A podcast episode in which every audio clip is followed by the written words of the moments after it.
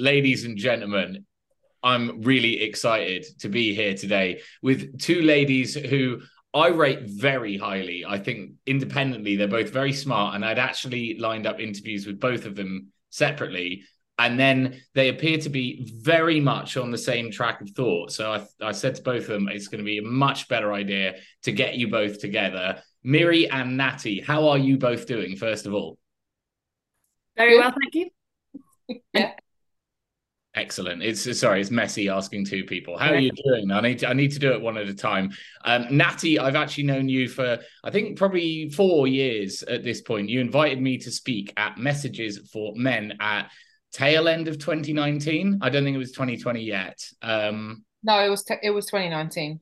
Yeah. yeah, correct. And that was a men's rights event where the focus, as far as I understand it, is stuff that I would not discount with everything that I've learned in terms of like the empathy gap. I, I forget who wrote it, but it's key text in this. And this is about the uh, disparity. Sorry? William Collins. William Collins, brilliant. Um, and it's this is the disparity in sort of the legal system, divorce courts, child rights um, between men and women, where there's a massive bias towards women.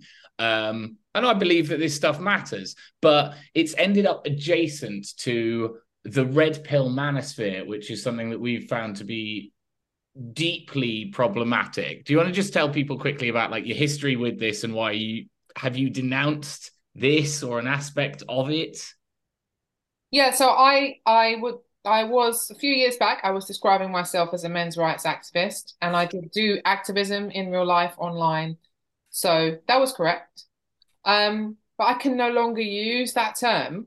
But that doesn't mean that I don't agree that there are legitimate issues and discrimination against men that we should address, right?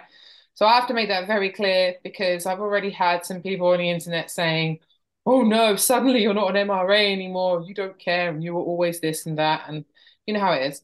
So um, I, I, I basically don't agree with the worldview well, there's a few, I have a few issues.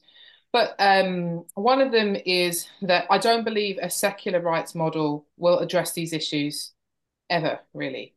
Not in the way that would satisfy the MRM, um, men's rights movement, in the way that they they um, they believe could happen. Um, also, I am an Orthodox Christian catechumen, meaning that I am learning about the faith, and therefore from my theology, I can't really put my faith into a worldly solution to a spiritual problem. Um, so I'm not really going to go into detail about that, but that is definitely part of it. Um, and then the other the other point is the gynocentric or gynocentrism as a theory, as a thesis. Um, most of us, I think, understand gynocentrism to mean that nowadays uh, we put um, women's interests first over men and children. But in MRM overlap with the red pill manosphere, and we can go over that stuff as well, like what the difference is if there are any net at this point. Um, they they they they have taken on a particular view, and I don't think a lot of them quite realise this this viewpoint has some holes in it, in my opinion.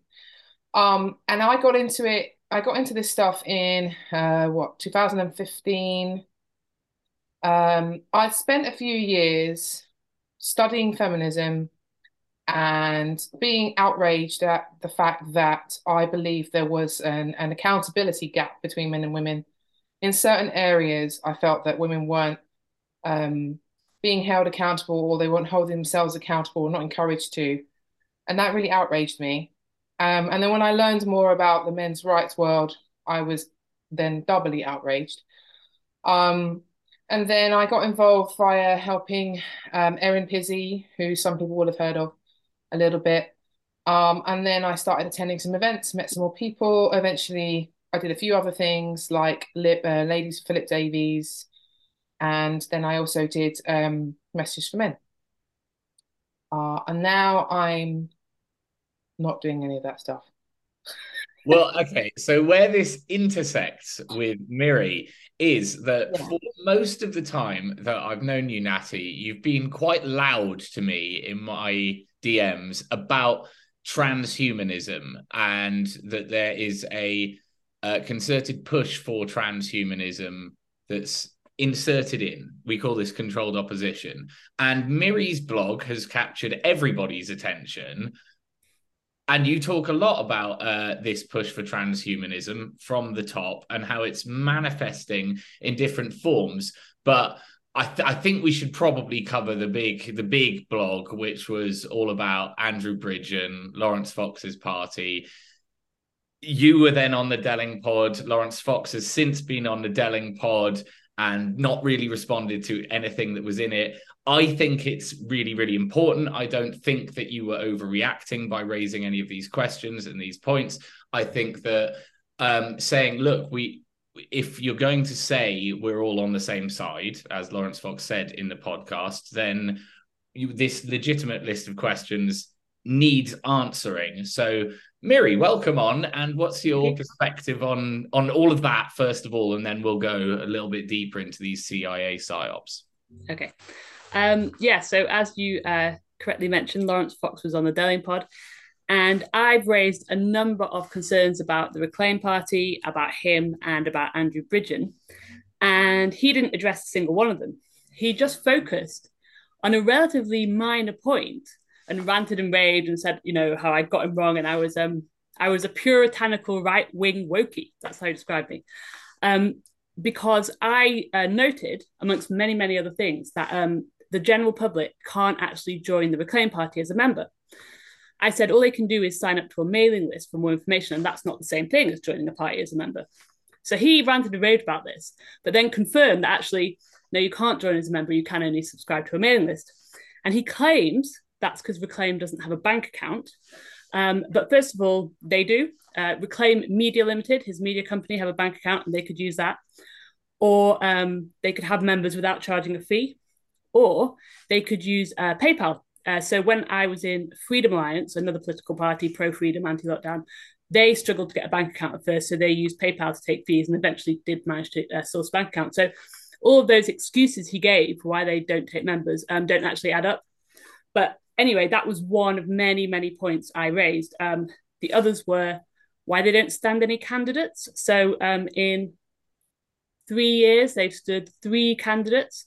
And if you compare them to other pro freedom parties founded at the same time, like Freedom Alliance were founded at the same time, they've stood about 200. And Reclaimers had a huge amount of funding, uh, over £5 million. So if they claim not to have a bank account, I don't know where that funding has gone. So what have they been doing with all that money? Why haven't they stood any candidates? And why are the only three candidates they've ever stood establishment celebrities? You've got Laurence Fox, establishment actor, um, acting dynasty family. You've got uh, Martin Daubney, former editor of Loaded, big, uh, well known media talking head, and um, a prominent, well known comedian called Leo Kearse. So, why is a party of the people only standing celebrity candidates? Where are the where are the people? Um, and I also questioned uh, Andrew Bridgen's fundraiser. Um, as many will know, he's uh, raising quarter of a million pounds to sue Matt Hancock for defamation, allegedly, um, and like Abby Roberts said, suing Matt Hancock for defamation is kind of like pulling Ted Bundy over for speeding. Um, you know, why is he doing this? Um, you know, and I, uh, I, I won't bore your listeners with everything I said because there's quite a long list of allegations. But uh, suffice to say, neither um, Laurence Fox nor Andrew Bridgen have, have addressed any any of the questions I've put to them. Yeah, and um, the uh, this word anti-Semitism has become a bit of my specialist subject. I'm not actually uh, that knowledgeable on the Jews or Jewish culture or any of that, but in terms of people who've been uh, charged with being an anti-Semite in the UK, I've looked at a lot of it very closely, and what I would say is that the establishment wins in these cases. If they yeah.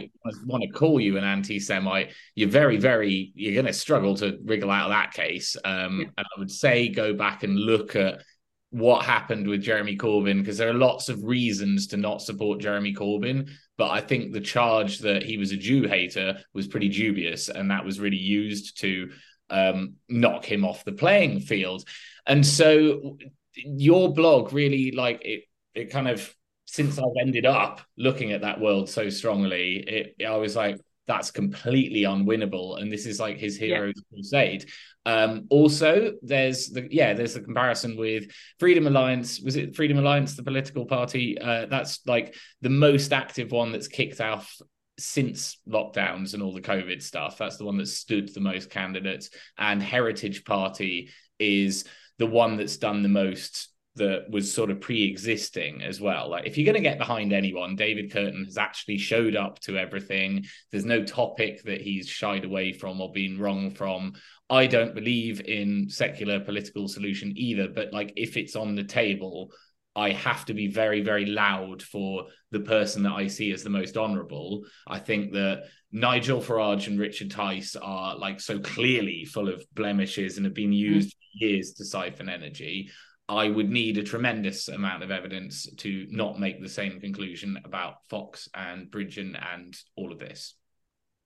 Yeah, um, absolutely. Uh, and as as far as I can see, they seem to be um, a very slightly more sophisticated version of the monster raving loonies. So the establishment knows that uh, there's a lot of disillusionment with the legacy parties, and they've got these people who believe it's their civic uh, duty to vote. They need to vote for someone. So they've been given a reclaim which are uh, quite explicitly a joke party because um, if you go to lawrence fox's twitter his official twitter as a leader of a political party the first sentence he uses to describe himself is trans lesbian of color right and i get that this is a joke but that's not how you present yourself if you want to be taken seriously as a credible political opponent a credible alternative to the tories he just seems to explicitly present himself as like a court jester.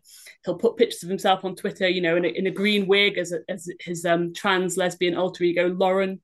And I'm just thinking, oh God, you know, um, he's making himself a joke. So therefore, he's making uh, people who want an alternative to the legacy parties uh, a joke as well. So what I found very interesting, so I've been involved in local politics for the last three years, and I've gone to the um, electoral counts. And the Monster Raving Loonies usually put candidates up. And whenever their results are read out, all the legacy parties, Labour, Tory, uh, Green, Lib Dem, they all cheer when the Monster Raving Loonies results are, uh, are read out. And that's because they are a release valve that helps the establishment. So basically, the message is if you don't vote for a legacy party, you're a loony. And I think Reclaim are underscoring that message. If you don't vote for a legacy party, you know, you support some joke court jester, trans lesbian of color in his green wig. It's it's to make us look foolish if we try and oppose the system. That's a good way of framing it. Is uh, if you imagine the candidate standing there and them announcing how many votes everyone got, the image is basically of Lib Lab Con as the serious candidates and a line of people in silly costumes, like there's yeah. a guy in a diver's outfit or whatever. We're used to kind of seeing this. Um, so yeah, the idea that we and and I will say Laurence Fox definitely came across that way on the Delingpods. Like he didn't look like a man that cared.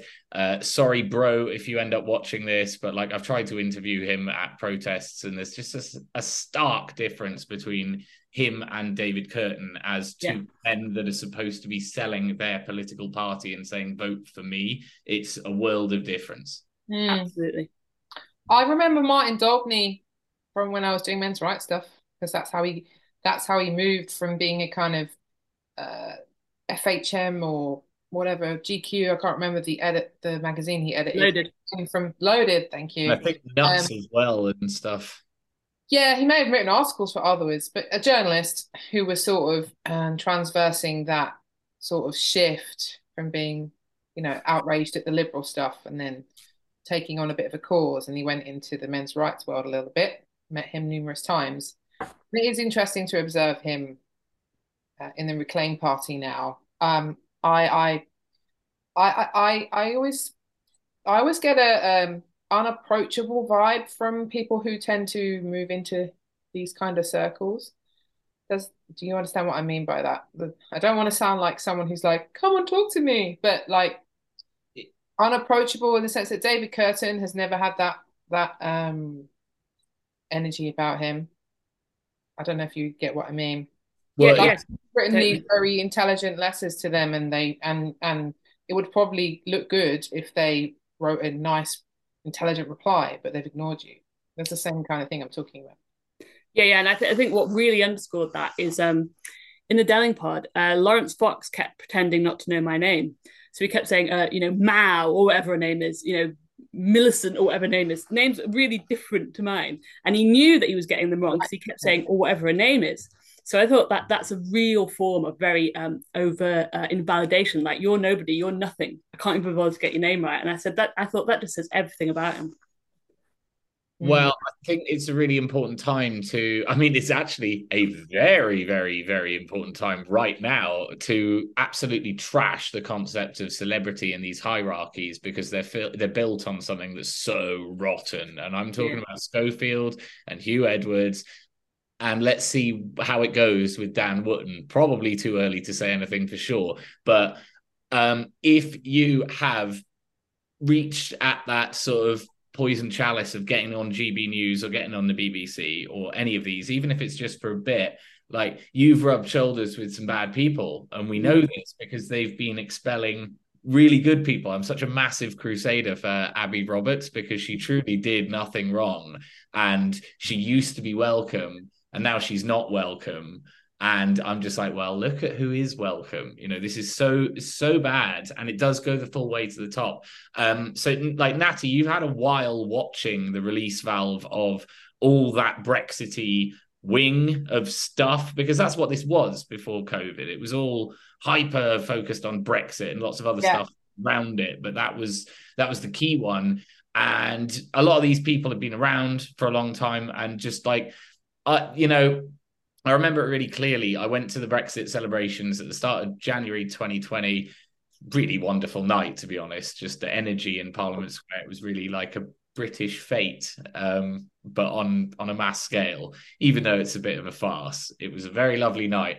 The people on stage would be Nigel Farage, Richard Tice, Julia Hartley Brewer. They're all people that opposed the lockdowns, but not the vaccine at the end of it. And I'm just like, that's a setup that has been planned. As are, you, are you are you forgetting Claire Fox and the, and those guys? They're particularly weird and dirty. The spiked. Um, I've spent a lot of time talking about that. Yeah. Everything that sprouted from the Revolutionary Communist Party and like the battle of ideas is something that I'm so suspicious of, and everything that's around that.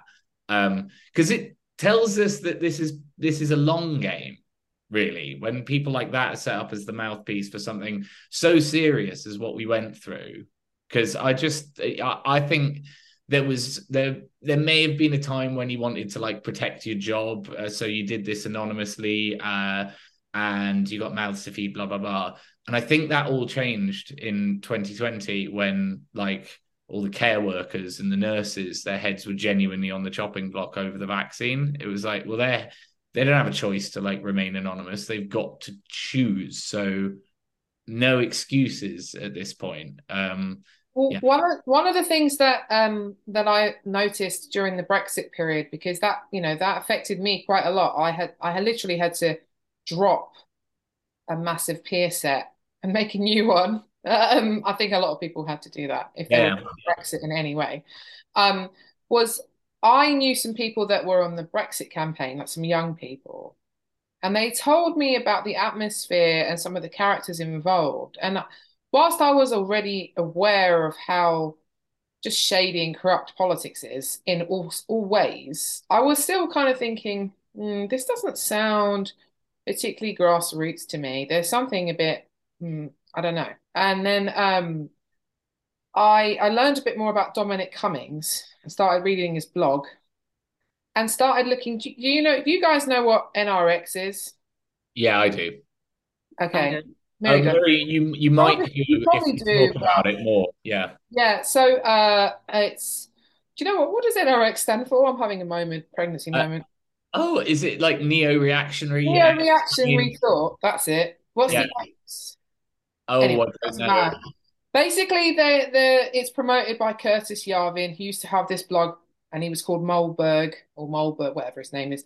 But his real name's Curtis Yarvin, and um, he was he was promoting this model that uh, you should you should run a state or a country and uh, have a bunch of city states everywhere that are run like a Silicon Valley style tech company, and it's extremely pro technocracy. So it's saying we can be against this irrational left progressive stuff but we can do it by being pro technocracy right? right? which they've the establishment is doing that either side. So they they clearly are or were correct that this is the way things are going, but they were trying to promote it as some kind of edgy alternative thing. Because there was also something called the Dark Enlightenment, and I forget the name of the guy who wrote that, but if you can be bothered, look it up some long essay online, which is to do with being reactionary against the progressive left, and then there's the cathedral analysis, and all for ages it was all everyone who's slightly dissident on the internet could talk about. And I was just like, you guys are promoting technocracy. What? Mm. and then when I looked into Dominic Cummings, I was like, this guy's pro technocracy. And the only reason he went hard for Brexit was because he wants the government to be run by an AI supercomputer, right? And so um, he's not interested in nationalism or sovereignty or any of the positive things that a lot of people would associate with Brexit. His whole reason for getting involved was because he thinks the government's inefficient and he would like a computer to tell everyone what to do. Like right. he's programmed, I, I assume. I don't know if you've read his blog, but it's in the past it was just revealing. And then I remember when Channel Four did that that kind of um, satire documentary about him, and I found myself going, "This is quite accurate. Well done." you know, it was it was relatively like, yeah, he really does have disdain. He is not. He sees himself as an elite, right? He does not see himself as one of the plebs. Mm. Um, and that is absolutely true. And the people that were involved in the campaign and got to know him, they confirmed that to me. So this is just another thing that, you know, in the last six years or, or whatever, said to me, like, hold on a minute. Where where is there any kind of genuine, authentic, altruistic people involved in the world of politics? Mm. Uh, I don't I don't know. It's ma- it made me have sympathy for Corbyn, ironically, a little bit, because I was like, you know, this guy, like even though he's an old school socialist and communist type, he does come across as kind of authentic, sort of, mm. right? Um, which is also why I did that Ladies for Philip Davies campaign, because even though he's a Tory, uh, he was supporting some of the men's rights causes and he was getting all this pushback from feminists or whatever. But he had this reputation among his constituents as somebody that would always reply to messages and always um, do his job to represent his constituents. And I literally had this woman who said, I hate everything about Philip Davies, he's a misogynist. But whenever I write him an email, he always replies in such a cordial manner. And like he's the nicest MP I've ever met. And I was like, whoa.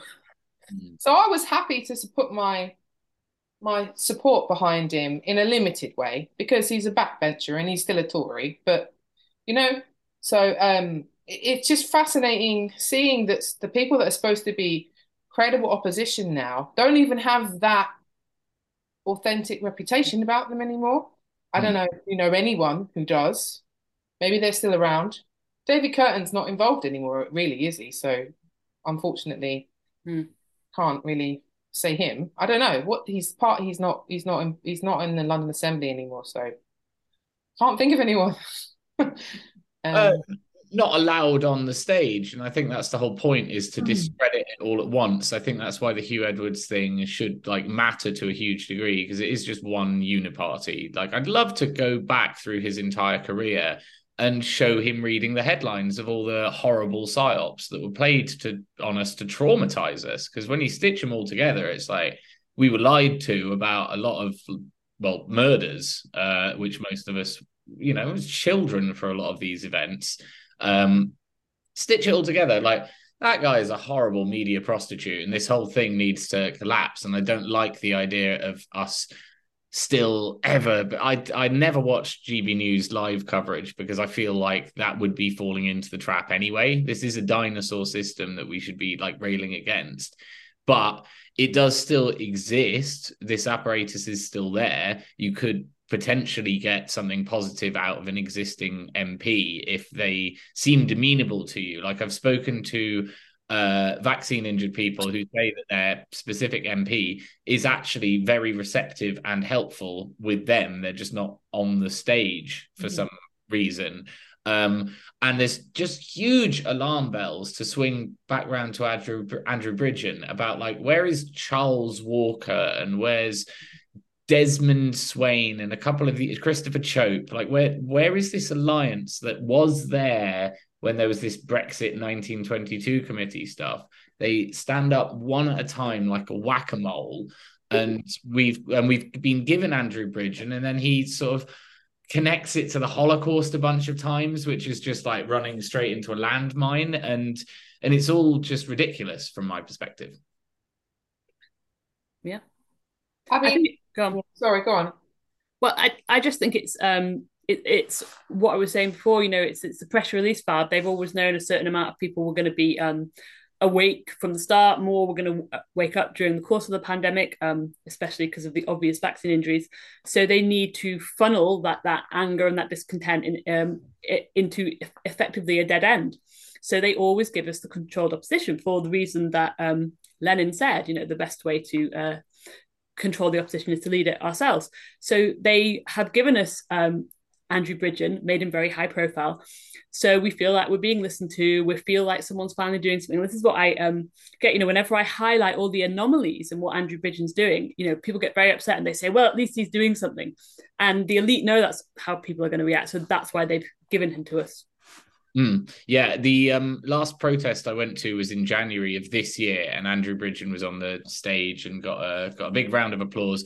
And I think there's something about that setup that I started to feel very uncomfortable with. If we're going to have Malhotras and Bridgens and Dr. Campbell and that, which is that uh, it's just a horrible dynamic for getting to the truth because here's this hero on stage and you pretty much just have to whoop and holler, or you can be the asshole that's going like shill uh, but there's nothing. There's nothing in between, so we're not going to get anything sorted with this. But it's really late in the game. It's January 2023, and you're now on this stage. Um, yeah.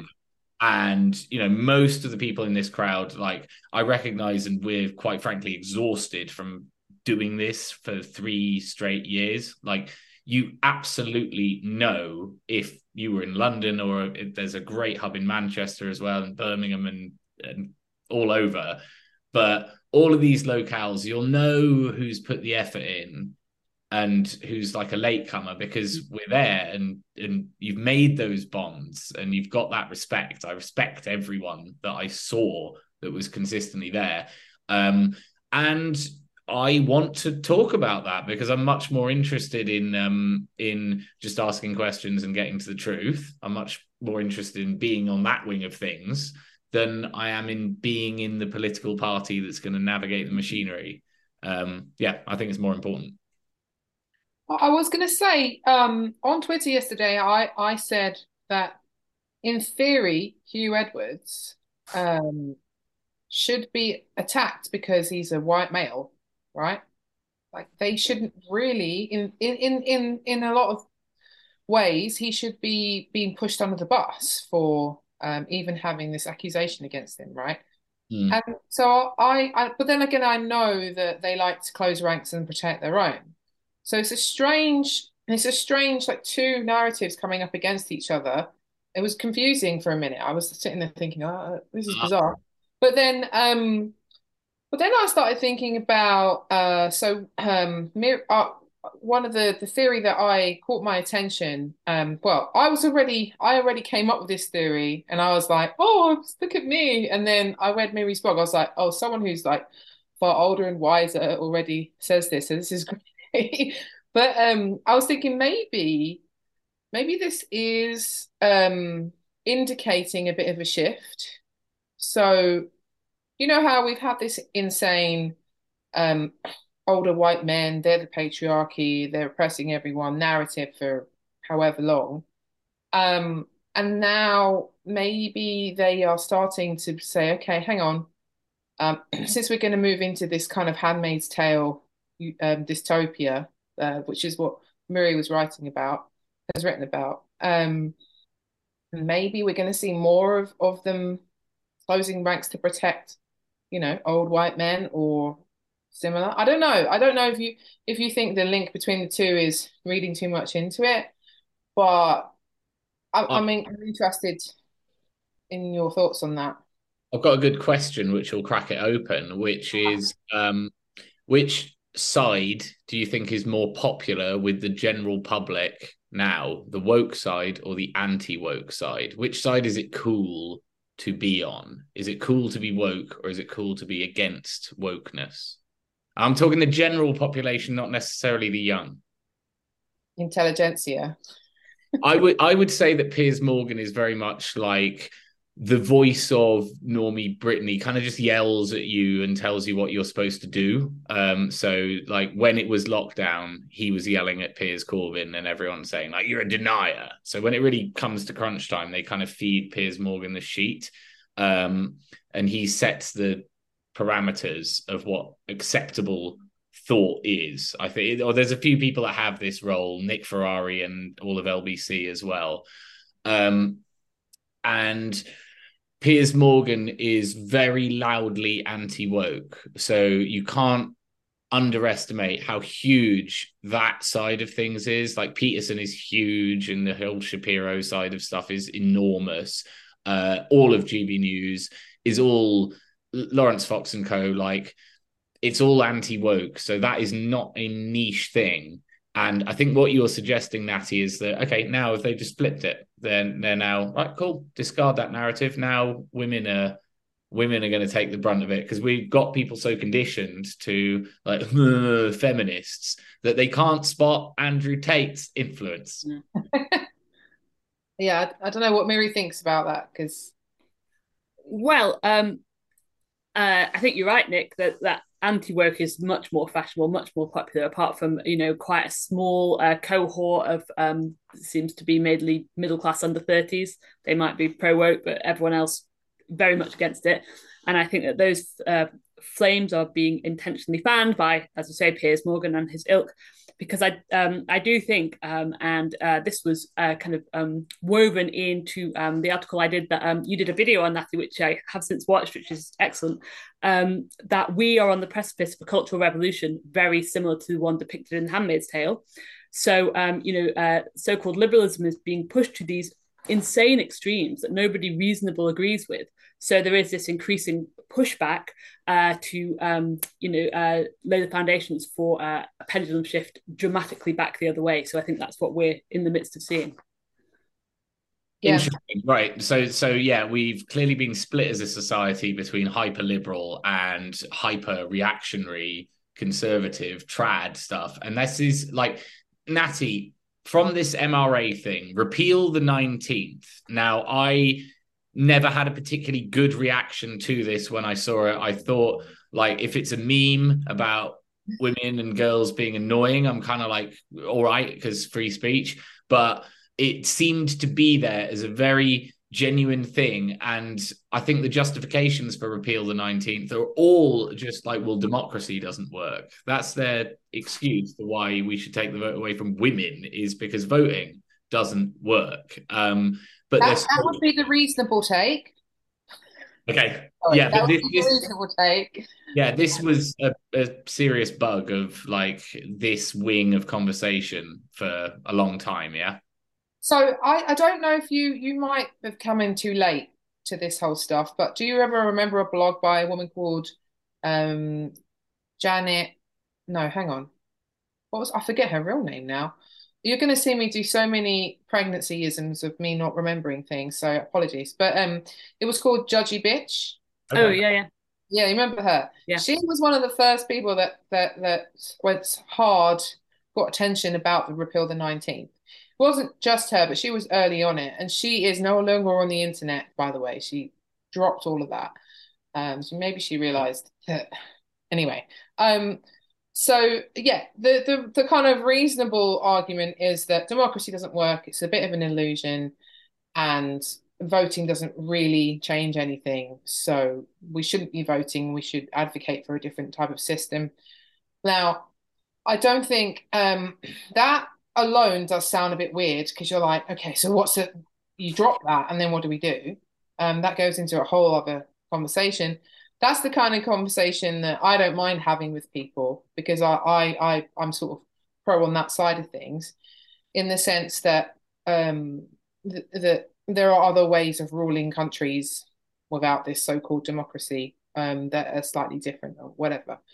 But um, what's happened now? What what happened was that um, this kind of repel the nineteenth thing got taken on by a bunch of MGTOWs, um, men going their own way, and also the NRX crew are really into that. Yeah, um, all of this kind of dissident alt right side, and they focus hyper focused on women being the ones who's voted in all these terrible policies and um, and there's this whole uh, documentary um, that I can't remember who originally was it him was it Turd Flinging Monkey who made it or did he just promote promote it I'm, I'm not 100% sure but he had it promoted quite strongly on his channel and um, and it was just saying that women destroy civilization and part of this is via voting and they always vote left and they always vote for the wrong people and they're easily controlled and stuff.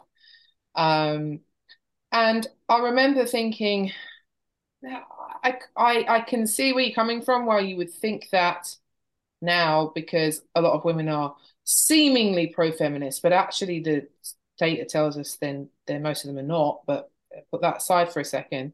Um, we've also had data that's come out now that's that says that if you're married as a woman, you are less likely to vote for an ultra progressive party or policy. Um, it's just far more complicated than than this um, this narrative, this argument is made out. And a whole bunch of people on the kind of right side of things took hold of it, especially in this in the kind of red pill circles now. It's kind of like some of the um, people we're probably going to talk about, like Andrew Tate, Just Pearly Things, and others, they've all taken on this stuff now, but it's like this was being this was being promoted and debated like six to ten years ago, mm. right? And they're kind of like the the you know when when things come into culture and it's edgy, becomes a little bit more mainstream, and then you get people later on taking it to the normies, right? That's where we're at now.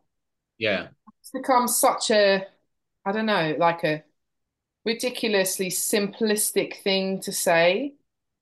Um, and it and it just doesn't help the conversation at all because you, you really want to lead with, well, hang on a minute, maybe democracy as we have it, as it's presented to us, is not the right thing, not the most effective thing. Um, but I mean, like what Miri says in her blog about the Handmaid's Tale stuff, um, I believe this is being done on purpose at this point. Yeah. Yeah, let's let's hand over to Miri to sort of explain this idea of Tate and Pearly things as change agents, which are an echo of something that we've already seen in the 60s. Um, They're not the only ones, but yeah, those two everyone will know. Yeah. Yeah, so I think when we have these uh, mass cultural revolutions where society changes very quickly, um, that's not organic because organic revolutions are not that quick. Um, you know, uh, we went from uh, kind of traditional conservative society in the 1950s to um, the exact opposite in, in 10 to 15 years, and that that's just not organic change. And so uh, the establishment uh, brought this in through uh, what are known as change agents. And uh, change agents are, you know, what they say on the tin. Uh, they're people who are elevated to high prominence to dramatically uh, change the cultural climate, but they do it uh, through clever rhetoric, um, the manufacture of consent. So they they push ideas to disenfranchise people. These people pick up these ideas and they start promoting them themselves. So when the culture starts to change, they feel like this is grassroots, that they've had, um, you know, a say in, in changing the way that culture is going. And they always do it by targeting the youth because uh, the youth obviously are much more impressionable, uh, they're much more manipulable. Um, you know, uh, many people have argued that's why the Labour Party want to give 16 year olds a vote because they know it's easier to manipulate the young, they could get more votes that way. So uh, in the 1960s, I did uh, an article on this called um, Never Trust Anyone Under 30, because there was this very famous phrase in, in the 1960s where uh, the youth were encouraged to break away from tradition. Oh, oh dear. It's all good. Still there. Okay, um, to break away from you know parental norms, and uh, this this artificial generation gap was created, you know, the word teenager wasn't in common parlance until the 1950s. So this uh, was um, an intentional st- uh, strategy on the part of the elite to uh, segregate the youth from their parents, uh, revolutionize the youth, and then uh, use them to kind of push in the liberal um, cultural shift that the elite wanted. Now that they've uh, reaped all the quote unquote benefits or the benefits to the elite from the increasingly liberal society from the 1960s until now, now they want to swing back the other way. So they're doing it the exact same way they did in the 60s, just um, uh, inverted cultural norms. So again, they've got uh, change agents to appeal to the youth. So Andrew Tate is targeting young men. Uh, Pearly Things is, is targeting generally young people, mainly men, some women as well. And um, they're really exploiting a generation gap. You know, if you a, a lot of parents of say um, under 30s, under 25s will say, you know, I think of myself as quite liberal, but you know, my children tell me I'm a dinosaur, and you know, um, uh, I'm stuck in the past, and I'm transphobic. Uh, and, you know, this generation gap is being ex- exploited again. So they are now trying to um, radicalize the youth, just as they did in the '60s, but with uh, the opposite values. So we've got Generation Z now, which I think is people um, aged between about 14 and 26, and they are the most conservative generation since World War One. Um, so they drink far less than previous generations. Um, they're far less likely to uh, be promiscuous. They, they, they don't smoke. They don't take drugs. So this generation is now being targeted by the likes of Andrew Tate to say, right, come on, let's bring in the next thing. That yeah, that is a very important point because the the changes that were listed, like if you go to the Guardian or Vox or Vice or whatever, they ask why are young people having less sex, and I mm. kind of hear uh, how life was like for people that were that came of age in the 90s um, rather than millennials and it sounded like one wild orgy that was going on there um, and and it, and I found it interesting that like all the papers are asking, oh my god, what's wrong with teenagers? And it's like, well, maybe nothing. Maybe they're being more responsible, and maybe this is a good thing. And I was going to ask you guys if either of you have read Louise Perry and her book because I would I would very much recommend it. I think it's a very reasonable take on um, where we are right now with this madness between the sexes. Um, so we're not saying that there's anything wrong with teenagers like being a bit more celibate, trying to avoid porn. Um, I I wish people were louder about that one, um, etc. But what is clearly being used is is it's it's being used to usher in something very very dark. So where do you think it's actually going? You want to take that one? I'm like, who's she's gonna? Uh, um, yeah, I agree that it's going to go the opposite, literally the opposite to what we have currently have, but it's going to be this really strange, warped version. So I, I sent, I, I know that you guys saw that Babylon Bee uh, satire article, which has these two gay men and a, a young woman who's their handmaid who had their baby so um, we we're going to see this kind of strange, like um, the the kind of gay side, the anti-trans. Well, no, hang on a minute. Let me start this again. There, there's going to be a bit of a split in the LGBT community, I think, right? And um, there's going to be those that that say, right, we, we're actually kind of far right, but we can be gay or we can be trans and far right. Mm. Yeah. And the reason they're going to do it is so that they can they can continue to make the case to liberalize surrogacy. Yeah. So that's what I mean by it being warped. Um, and that I remember when you said about, and I, I looked the, up the clip of Andrew saying, um, Andrew Tate saying that it's better to sleep with a male to female trans person than it is um, to sleep with an ugly woman. Now, he's not the only person I've heard say that. I have encountered that sentiment a few times online in the past. And every time I've been like, what? Hmm. This is really confusing. I'm sorry. And um, I've, every time I've been like, are you trolling me or are you messing around? Because if you're just saying this just to be edgy and make a point, but really you, you're quite sensible and you don't believe that, okay, I can I can get it. You know, maybe you're a comedian. But I've seen it more than once. So I'm like, hmm, this is starting to concern me a little bit. Um, and then you've got people like um, Blair White. Have you heard of Blair White? And mm. Lady MAGA. Yeah, so Blair White, like I've always found that a, a really bizarre anomaly because this is a this is a trans woman who I would say is more pornified than Dylan Mulvaney was. Like this is sort of wearing a sort of um, stars and stripes bikini and and posing with a big AK and like big pouty lips and all the rest of it looking very Baywatch. Uh, yet Blair White has always been welcome with Alex Jones and Tim Pool and all of the people that are like pushing back against the woke madness. Blair White has been this token tranny that's on there as well. And I've absolutely never understood it because I'm like, well, how is that going to talk anyone out of getting these mutilating surgeries? Because that's the main issue here is that, like, if someone does this, if someone's groomed into this, you can't go back from it. And that's an absolute horror story. And it's part of the, the, um, you know, they don't want anyone having families. That's what this all feeds into. And uh, yeah, so so Blair White is like a token trans character, and I suppose Dave Rubin has gay babies as well, and that's another one. Well, I think I think we're going to see more of this. I think we're going to see more of people like people who are trans. So think about the pushback against the trans thing at the moment. The people that are, you know, doing videos and talking about how how much of a mistake it was, but they kind of need to. Maybe some of them it's too late, and they have to stay that way, right?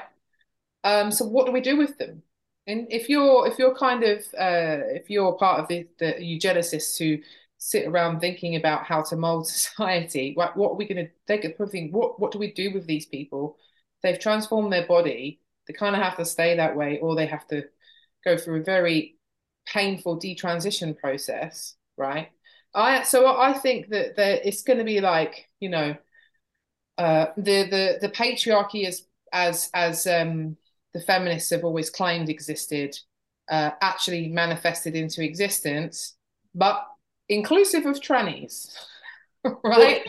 and it's there. It's you can see that it's there because there have been these splits. Like Dave Rubin's Babies was one on um, yeah. conservative Twitter where it suddenly split in half between lots of people who are welcome on Fox News congratulating them and a certain amount of people being like, "Yo, is this conservatism? But I, I want to say something that I I don't know. I might I think I'm going to get some some hate for saying, but I've got to say it. Um, interestingly, you you you could say, well, if things are going the opposite, isn't that a good thing for women in the sense that you know a lot of them don't want to do careerism. They want to be at home and prioritize their family. They don't want to have to think about this and do that. They want to be more feminine and all that, right? But um, but as as Miri is, has said in her blog and what I was saying in my video is that um, it's quite anti-woman the whole thing because it is basically going to deperson women, um, at least women who are not who are not necessarily in the elite class, mm. and um, it's going to make them literally a second class citizen, not this theorized second class citizen that that that was promoted to us in feminism actual second class citizens um, because they will, like Andrew Tate definitely promotes this narrative that women should be property. Yeah, we've never truly had that. Maybe at some point in the distant past, but not in not in the last 200 years. It's never truly been that distinct. It's just that feminists have have, have argued certain things like um, uh, the fact that that men, landowning men, owned most of the at Monos and land, but then they also had certain responsibilities for their family. The, the, the, whole the whole argument about that they can misrepresent it, but they're actually going to manifest that like the black and white version, like it straight up into existence. That's what I think is going to happen. And when you think about it, feminism was kind of anti-woman in my in my opinion, misogynistic. Um, and then now we've got this new thing coming in that is even more misogynistic so what's really changed? Maybe the radfems are correct, and I should just be a radfem. You know, maybe, maybe not. I'm never going to be a radfem. But my point is that like that hasn't changed. Mm. It's just I don't know what you think about that, but I know that some people are going to be like they're going to tut tut and wag their finger at me for saying that, but I can't really that is how I see it now. I can't really see it any other way. It's just like the the whole system is against humanity, mm. in right, both men and women. But there does seem to be a certain quality about women that they really, really hate. Um, that's different to men. Does that make sense? So yeah.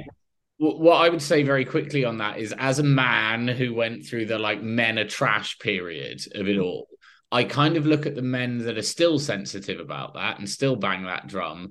And I think what's wrong with you because you've stayed in this victim mindset. And to be honest, where we are now with heroes like Andrew Tate, I I think it's very very important to talk about what's going on on the other side. This all overlaps with like Posie Parker is very loud about how they're trying to get rid of that word woman and they're doing it on these NHS pamphlets. It's like a very big component of it, which I guess is just to reduce women down to less competent men. Was this in your blog, Miri, that this is what the role of women is kind of going to be in their vision of the future?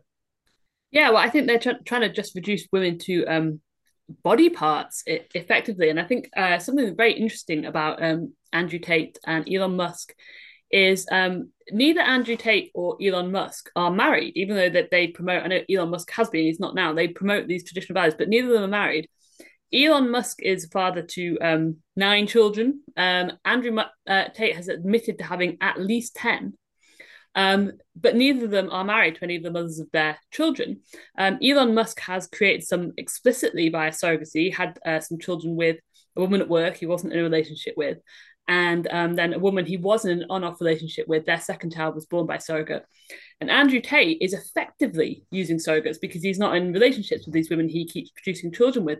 So almost we're going back to a really medieval system, almost like um, harems, so that the men with the money and the power monopolize uh, w- women's reproductive facilities because they've got so many women in their harems they can't really have proper relationships with any of them and they're just using these women to uh, produce the next generation. And i think um, you know that's it's a very uh, strange juxtaposition that andrew uh, tate claims to be promoting traditional values. And people think by traditional he means 1950s but actually if you look into his own personal life and look at the rhetoric he uses to speak about women and relationships you see he's going much much much further back than that um, to a kind of uh, yeah a, a harem type system. And Elon Musk seems to be doing the same yeah, and well, my question with the Tate stuff was I knew how dirty he was for a, a, good long while now. It was pretty much as soon as this this phrase human trafficking was being floated by people, I spotted it on a live stream. Some people basically accused him of it or let the cat out of the bag, and they must have known it was safe to do so at that point.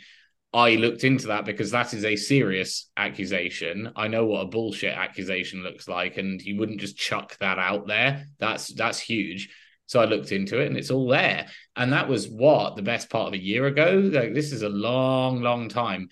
And then this does extend all the way up to Tucker and Elon and all of this. And so on the other side, the BBC and Vice, I would say, have actually done good work on Tate because nobody else has. Nobody else has done that.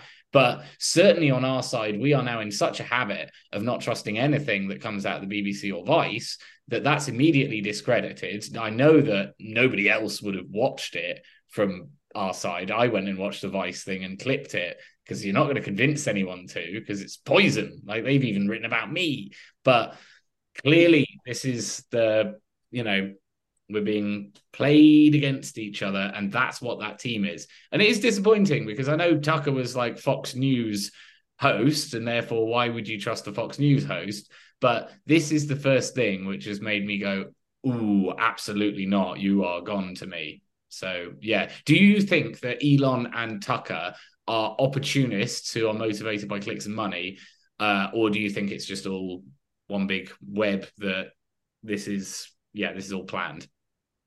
I think at that level, yeah, I think when someone's uh, you know kind of in international level prominence, um, they're very much in the club. They're very much um, you know an actor being handed scripts and they they know what they're doing. I think when you come lower down, it's a bit more opaque than that. Um, I think that people can kind of become uh, controlled. They're not entirely aware of it. Um, you know, if you've got somebody who, uh, you know, is vain with a big ego and likes money, it's quite easy to manipulate that person without overtly saying, right, you're going to do this, you're going to read from the script. So I think that somebody, for instance, like Lawrence Fox, doesn't have a hotline to Jacob Rothschild or anything like that. But I think that's somebody who is um, quite uh, insecure and fragile with a big ego. He is an actor, that's what they're like. Um, can be manipulated. So I think that there are there are levels of controlled opposition. But yes, people like Elon Musk, uh, you know, he's almost as famous as it gets. I think he's definitely a, a high echelon member of the club, and he he does know exactly what he's doing.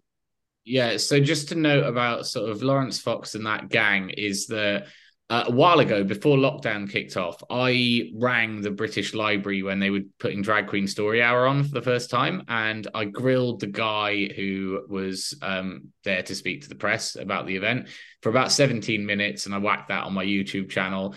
And I gave him a good grilling, and he doubled down that this is exactly why they need Drag Queen Story Hours because of bigots like me. Um, but by the time this rolled around last summer, it was so obvious to me that it's like, okay, well, back when I was doing it, it was taxpayer funded. It was the British Library. Like we're paying for this. I get to be an outraged member of the public. This is now actually a private venue. It's a private pub where this is happening. There's all sorts of tripwires. Like they're they're turning up to protest an event that's not actually happening today and hasn't even been confirmed. And also, is this the most important thing in the world? I the whole way the Sam Smith outrage is another one of those. I'm like, this isn't that different to the first time I saw a Frankie Goes to Hollywood video or Madonna or any of this. This has always been there. So I don't get this new outrage as if Sam Smith is suddenly so much worse. Um, while Andrew Tate and all that is going on. Mm. And yeah, Pride this month, it was like, it, it, to me, it's quite clearly an artificial civil war where you do have these accounts like Ollie London and Libs of TikTok I don't think that they're doing good work by getting everyone hyper focused on the maddest LGBT stuff. That is that's serving an agenda as well of polarization. I think this is the right time to bring up Pearly things because she's exactly yeah she's exactly what you're talking about in my opinion, right? Um, she's just she's doing this game where she says all these statements and I can't work out if she is deliberately kind of Machiavellian knows what she's doing or someone's feeding it to her, or if she is just so caught up in the hype that she, her brain is just constantly like this. Because if you follow her Twitter, it's I followed it for a whole week, and I just I I I so I was in a, a Discord server yesterday, right? Um, and I was trying to I have to talk about this to you personally a bit later, Nick. But basically, I have a I have agreed to debate someone uh, about Pearl's messaging. Uh, so I'm I'm actually quite nervous because it's quite difficult to uh, pin together when somebody's playing the game of semantics. So what she'll say on Twitter, she'll be like, "Men are superior," and then rightly she'll get or she'll say it with another little thing underneath, and then which could put her in plausible deniability lane because then people will give pushback, and a lot of it will be reasonable pushback. But then, she, and then she'll respond and be like, "Oh, that's not what I meant. I meant this," and then she'll add the nuance, and then the game continues, and it goes on and on and on. And if you notice in her videos, she will come out with these blanket statements and Often it will be with people who don't know what they're talking about, you know, like the panel members she gets. Or if she's caught up in a situation where people do kind of know what they're talking about, she just goes, oh, well, yeah, mm, mm, mm, and just refuses to engage. She doesn't know what she's talking about majority of the time. It's all it's all just slogans. And um like so I've been watching this with just Finch cleansing, just going. Oh. And also, as someone that went through the whole red pill thing, um, the MRM, where I, I used to admin some Facebook groups, and I've done I've done that a bit of that game where I have been like slightly implying something, and then I'll be like, oh no, no, this is what I really meant. So I I know I can see I can spot it within myself, but I've done it before in the past, mm. and I've come out the other side, right? It's it's a dirty way of of of getting in, engagement. Um, anyway, so well, what I'm saying here is, um, do you what do you what's your well your I know that you have a, a take on her but you you're gonna you'll talk about but like do you do you think that she is someone who's uh, caught up in the in the moment of it all do you think there's something else going on I, I think when you look at her Twitter and you actually look at her on streams and you see that she is just firing off tweets on her phone, she rarely listens to her guest. Um, yeah she doesn't full attention because she's busy tweeting. And you look at the Twitter, and yeah, it does just look like a sort of rather thick and mad girl. And I think she is very much caught up in the like hype. an AI bot controlling her Twitter. Well, okay, so the, the the key point that you were making there is that when you are going to go on this debate and you have to fight against Pearly Things' position, it is actually going to be quite difficult because she is resting on the shoulders of not giants because Rollo Tomassi is like four foot and a fag butt or something. Um, but the arguments were based on a consensus, which was you come into the red pill manosphere scene and the debates have already been had right? We we know what the arguments are. You can't win the debate, and that was the whole thing with the alt right. Is like you can't come to us with your civic nationalist position because I can school you with my ethno nationalist position. And the red pill kind of works on this basis. And I think the problem with it has always been well, it's uh, atheists' framework. I think it took a while to understand it, but it's like the, there's nothing sacred in the feminine or the female. There's nothing that's truly like of value uh, inherently in that framework. I don't think uh, women are just objects or possessions, and they're also out to get you en masse as a societal force. So you have to learn to navigate that. I mean, that's what Andrew Tate's entire message is basically. Is well, like... the other thing is that there's no room really in in their worldview for um, repentance.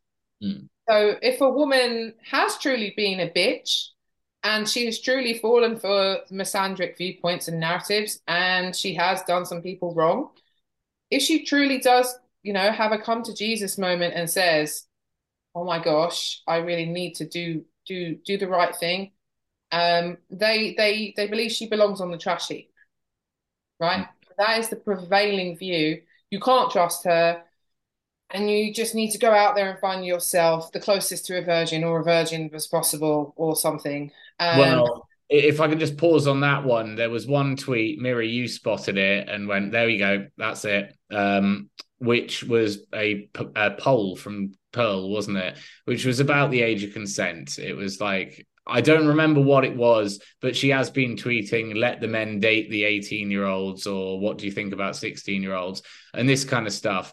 Um, and she's promoting like genuine predators that have moved to countries with lower ages of consent and this kind of stuff. I think there is a big concerted push because we all know about the pedo push from other angles. There's you've got this LGBTQ thing, and then I do remember this. the, the video I'm about to put out kind of starts with this, which is I was concerned about grooming gangs because you're not allowed to talk about this unless you're on the far right, right? So I have to go to the far right because no one else is allowed to talk about this. And then when I get there, everyone's talking about how women are barren at 30 and they reach their peak fertility like before it's really, you know, you know fully legal and that. And okay, well, I'm seeing the same narrative coming from both sides here. I'm seeing minor attracted persons hidden in the plus over here, and I'm seeing well, when are women really fertile over here on the right wing? I think it's on purpose. I think it's being fed. Yeah, and if, if you look at the Handmaid's Tale, um, when they marry girls off, if you remember that um, that uh, chauffeur guy is is given his wife, and she's she's about fourteen, and he's he's just completely horrified. And when you see all the girls, their veils are pulled back; they're all very very young, and it's pushed for the same reason that um, Pearly Things, FLDS, the Taliban all push this. They all say, which Pearly Things has said um, explicitly, that women start to get ugly in their early 20s and that they're most beautiful and fertile in about their mid teens. So, you know, have them then. And that that attitude, as you say, is now being pushed by almost everyone at every every end of the spectrum. Mm, yeah, and my uh, objection to it is if this should need selling, it needs stating, but I've watched a lot of this sort of red pill content recently, and there is this absolute obsession with women being virgins, and it doesn't matter if you're a guy. And I think if you're not advocating for teenagers to kind of lose their virginity together or with someone with a pretty similar level of experience, then you are uh you're encouraging predatory behavior to be honest. You should like i had a friend when i was 17 that i had a big crush on so this was a bit of a motivation for doing this but she had a 30 year old boyfriend and i think i was the first person to say that's not okay. He's like problematic. What's he doing scoping around school kids? Because it was cool i guess. Mm. uh, and i think you need to be incredibly hot on this. So i'm i'm very against age gaps when it goes down to a teenager mm. for obvious reasons. Yeah. Can I, I I'm just going to insert a little bit of um, Christian stuff here, just quickly. Um, the uh, Christian culture in America has contributed to this quite significantly in a negative way because there um there's a lot of kind of fundamentalist cults and uh, reactionary stuff within conservatism in America um, who have gone down that route as well, where they're trying to marry off girls really young. Um, now, um, I'm not against I'm not against young people getting married, but this is it's the age gap mm. issue, and also when young people in the past got married, their the elders were involved quite a lot. Their parents were talking to each other, and it was a family affair, right? Not necessarily in the official arranged marriage thing I'm talking about. I'm just saying it was like a local family affair where they knew that young people needed help making a decision. And it was reciprocal, it was cooperative, right? Um, and um, but there's also obviously the culture of it being arranged and forced. Um, but I'm just talking about how it, it has been in the past um, so I, I, have a problem with it going there because I, I, one of the things I think that liberalism got wrong was this idea that as soon as your kids turn turn eighteen, hands off, don't give them any guidance. So I think that has been a big mistake. There's somewhere in the middle and balance, and I think in Orthodox Christianity they promote balance and have a holistic way of looking at things quite significantly um, compared to other types of Christianity. Um, so like I don't know, you must have clearly you guys know about um, people like Nick Fuentes and all the tradcath stuff. They try to go all hard line, like women need to be married off young and blah blah blah, but they don't talk about the kind of institution and community that you need to have around it if you're going to get married young. You don't just go out there and get married. And I actually think that um, Lauren Southern possibly may have been a, a, bit of a victim of this. And I know people are going to hate me calling her a victim in any kind of way but she does try to take responsibility for her herself, I think. But like she clearly had pressure, if you watch her video about her divorce, to marry young because she was trying to live up to an ideal. And so and then she ended up making the wrong decision. Um so and when you hear the the talking point points about this, because tweet uh, Pearl Pearlie's tweet was like, should should they get married at sixteen or wait until they're twenty one? And it's like, is that a question you should even be asking in that way? We like really it should be what conditions do we create in society to make sure that young people can get married in the best way for them, right? Um, so anyway, I just wanted to insert that there is a a bit of a um, a, an American fundamentalist influence here. That it's weird sometimes when you see what Pearly Things says she sounds like she's from that ilk, but she's not a Christian. Yeah, yeah, she she references God and and tries to own people by referencing God quite a lot. Um, but it doesn't really make any sense because it's not backed up by anything. But the um the marriage thing, okay, I, I think this week again there's been a massive psyop against the concept of marriage, and at this point, you know, I it, we end up agreeing with like the Radfems on so many things, like pornography, and I'm starting to agree with the Radfems on marriage in a sense, which is that a marriage to me it exists, it's a real thing, but it has a much higher. You got to be thinking in esoteric spiritual terms to really understand a marriage. I think like a divine union is a good way of seeing it, where it's a man and a woman for the purpose of a family and they're really committed to each other. And so, my understanding of no sex before marriage is that you should have a long run up to sex, particularly if you're young, particularly if you're a teenager, and already be in that sort of swirling around each other where you you love each other. That's what a marriage is. So this week, this is all leading up to this. Do you guys know who Adam 22 is? No. Oh, brilliant. Not really. I've sort of seen his name about, but um... so Adam 22 and his wife by law. I do know yeah.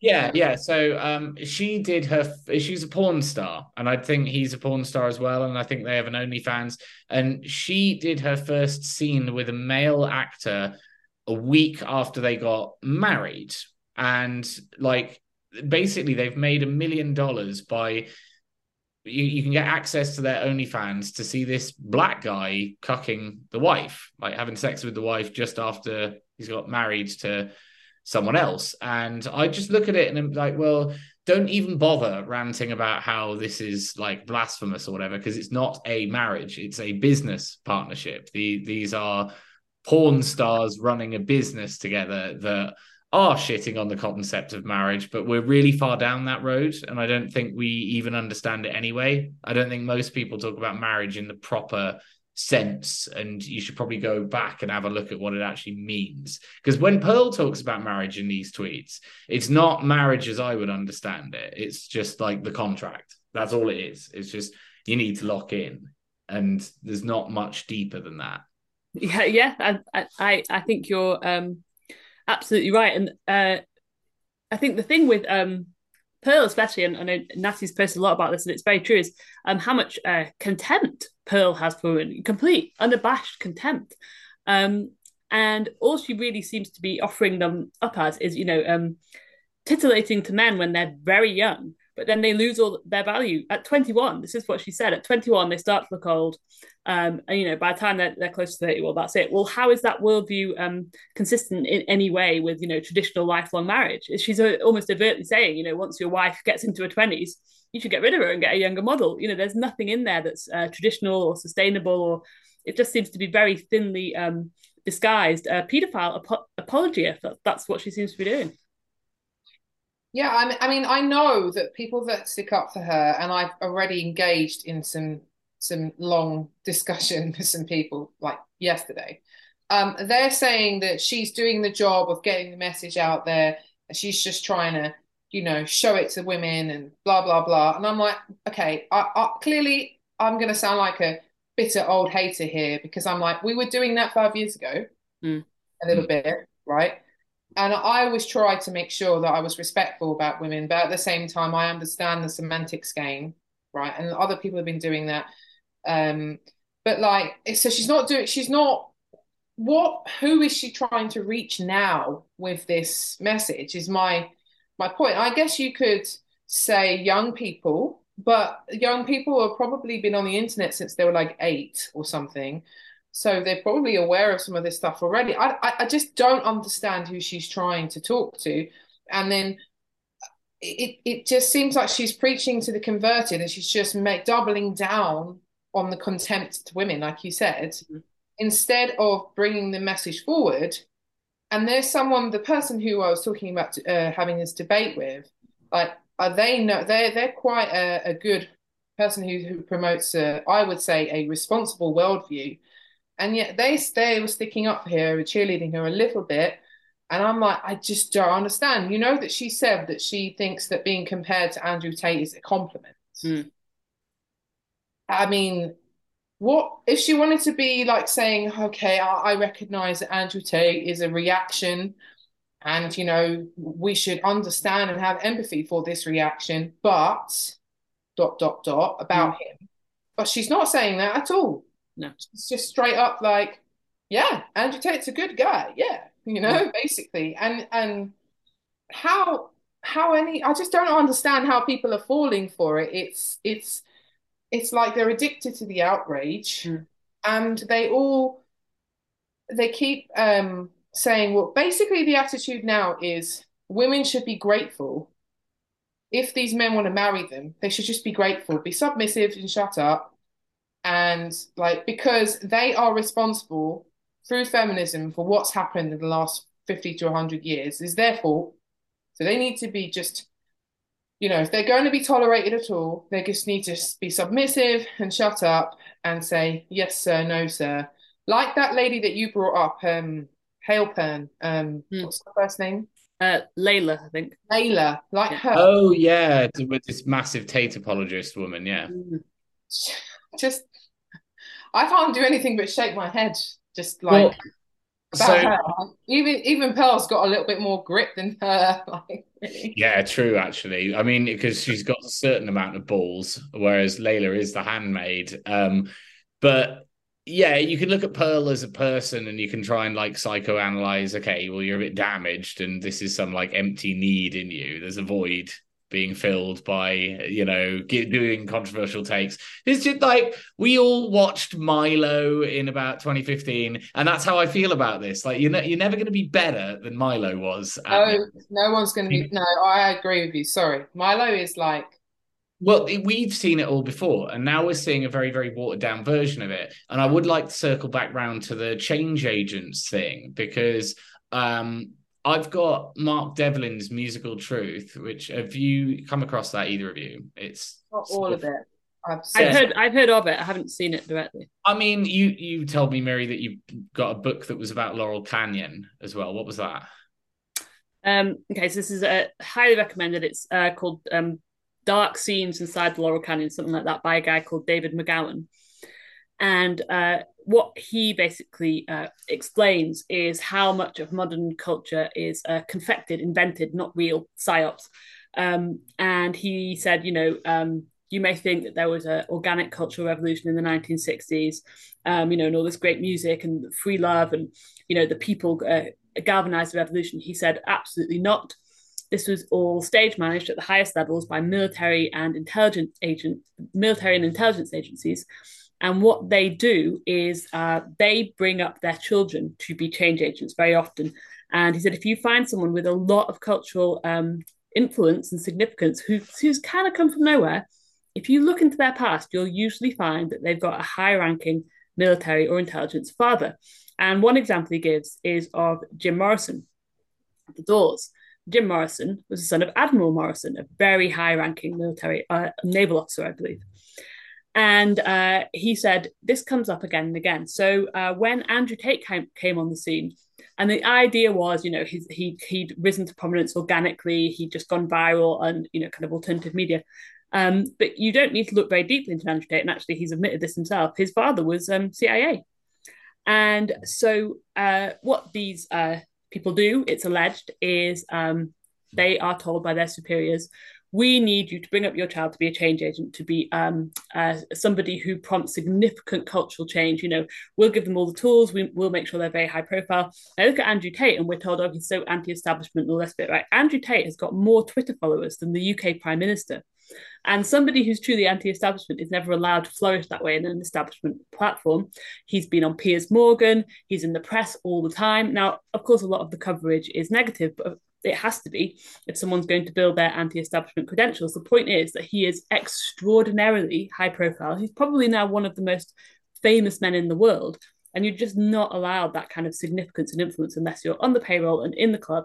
Um, because you know they'll just crush you if you're a true alternative figure you know they'll deplatform you they'll demonetize you they'll keep you playing small some someone like andrew tate has been allowed to become an international household name just like jim morrison was because he's been tasked i, I suspect from birth with dramatically changing the culture yeah, so I've been chatting about chatting with a mate about that top 20 list of legendary bands that like Q magazine or Rock Sound or any of these would give you that are the definitive ones. And number one is always the Beatles, number two would be the Rolling Stones, number three is probably Led Zeppelin.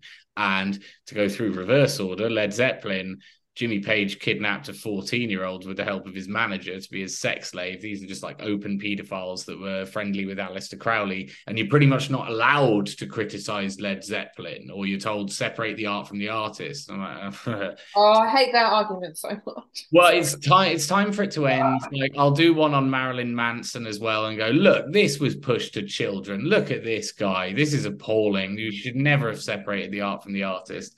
And um, so the Stones is the chapter in Mark Devlin's book that I always actually feel so sick that I give up on the book at that point because I'm, this is so nasty, and I've never listened to a Rolling Stones record and been like, "This is brilliant. This is really." But we're told it's amazing, and then the Beatles right at the top is, I think, the first successful project of the Tavistock Centre. Mm. So this uh, and the point I want to make is that if you go into a news agent and you see a Q magazine or whatever the music ones are, the classic rock magazines, or you turn to that radio station, it is that list of bands. It's David Bowie with his crotch bulge in Labyrinth, which is a child's movie. Like it's oh, all... I've got a child's book version of that, and I had to hide it because I was like the um. I actually, yeah. Well, that's it. I think that's David Bowie is like a drop of poison in an otherwise quite magical thing. There, I really like Jim Henson and Brian Froud, the designer. So because it's because proper built stuff, it's physical, it's not um, AI. So it's quite important to like be pro that.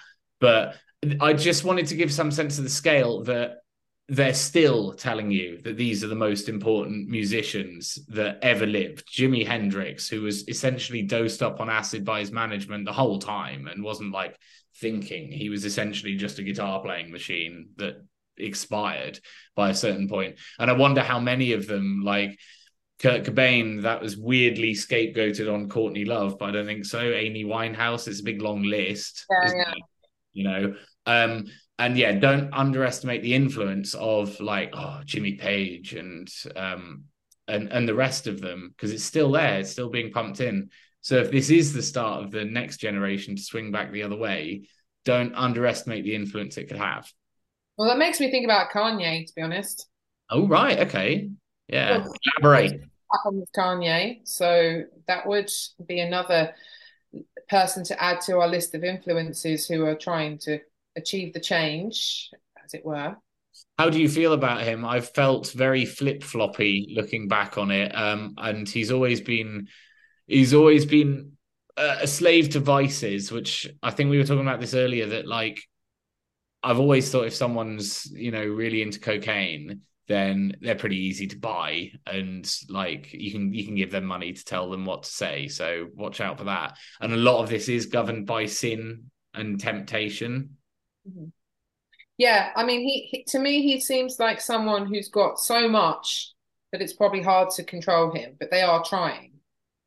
You, you know, like as in so much going on in his brain where he'll he'll it's like I think I ultimately do think he's being controlled because there's no way that he isn't. Like what Miri's established already, like you can't. It's impossible, really, to get to the point that someone like him Mm. But um, it is clear that they're having a battle. He's having a this major battle within himself and with others. Just sometimes he will come out with things, and you're like, "That sounds pretty genuine," and then another time it's like, "Oh, that's he seems like he's."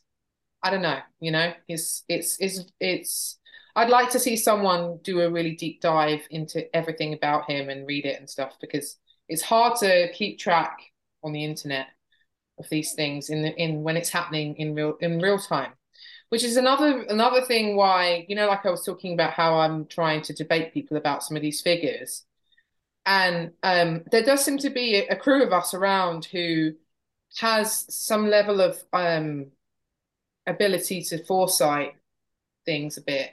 And most people are kind of just caught up in their day-to-day lives and they they don't have that tendency I'm not I'm not trying to uh, go all new age here, but I'm just I don't know if you know what I mean, but like I've always I've always uh, had a sense that there's there's people that can do that and most people can't. Um, but I don't know.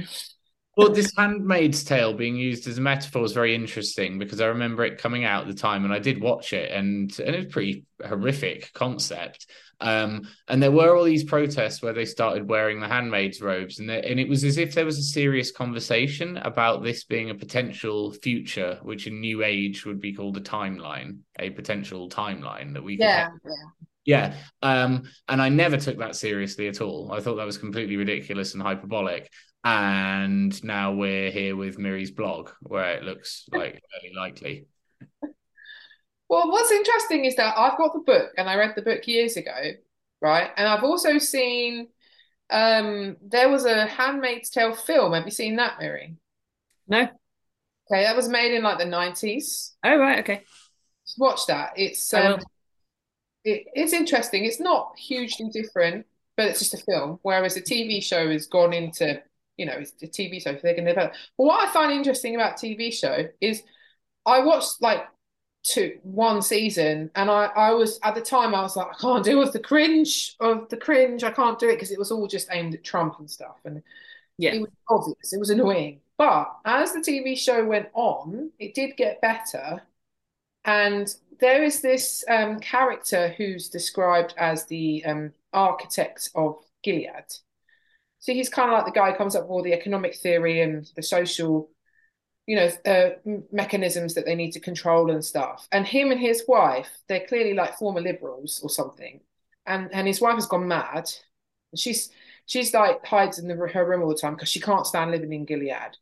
And he ends up helping the main character be a rebel and helping rebels. But at the same time this whole experiment was part of his his um pet theory that he wanted to do and he comes out and says to her I had to um, I had to control. I had to get these crazy fundamentalists to do the dirty work for me, and I didn't realize how debased and how much they hate women hmm.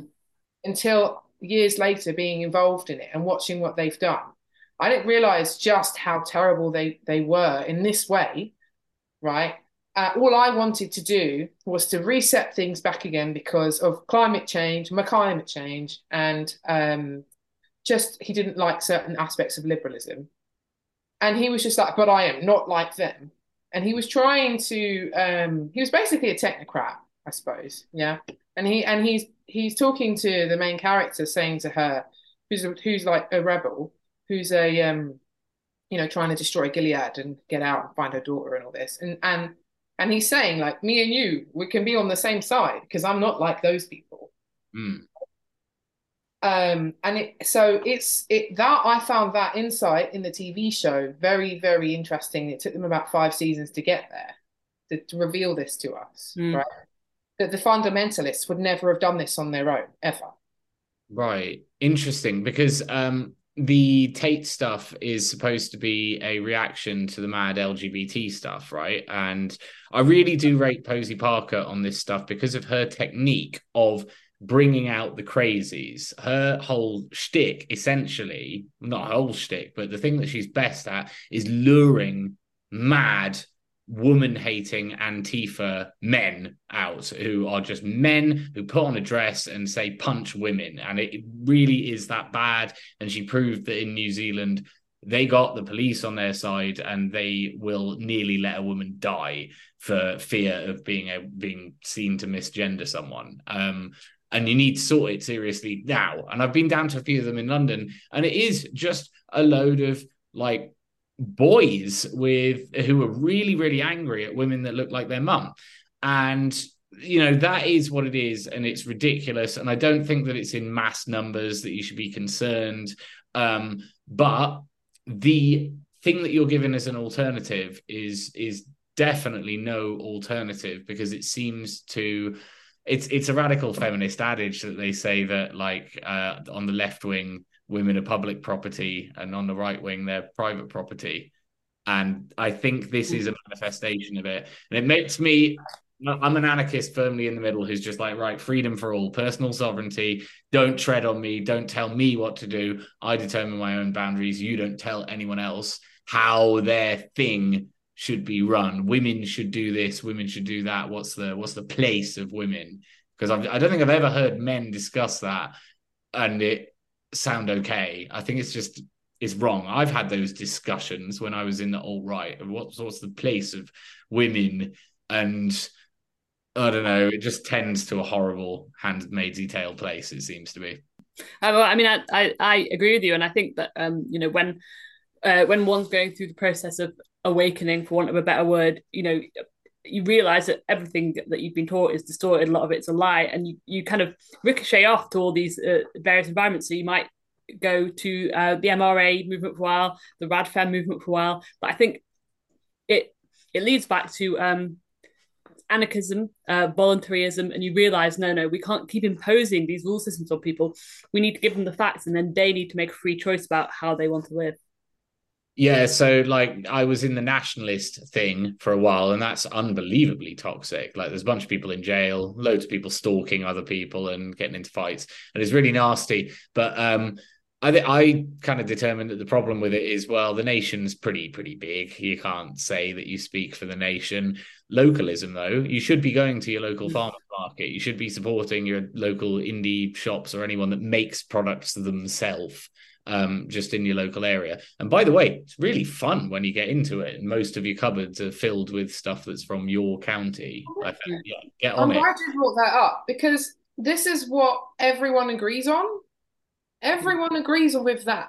I, I don't know anyone who has any um any character or you know who cares about their local community or, or other people who doesn't agree with let's try and be pro local, pro community. Like I don't know it.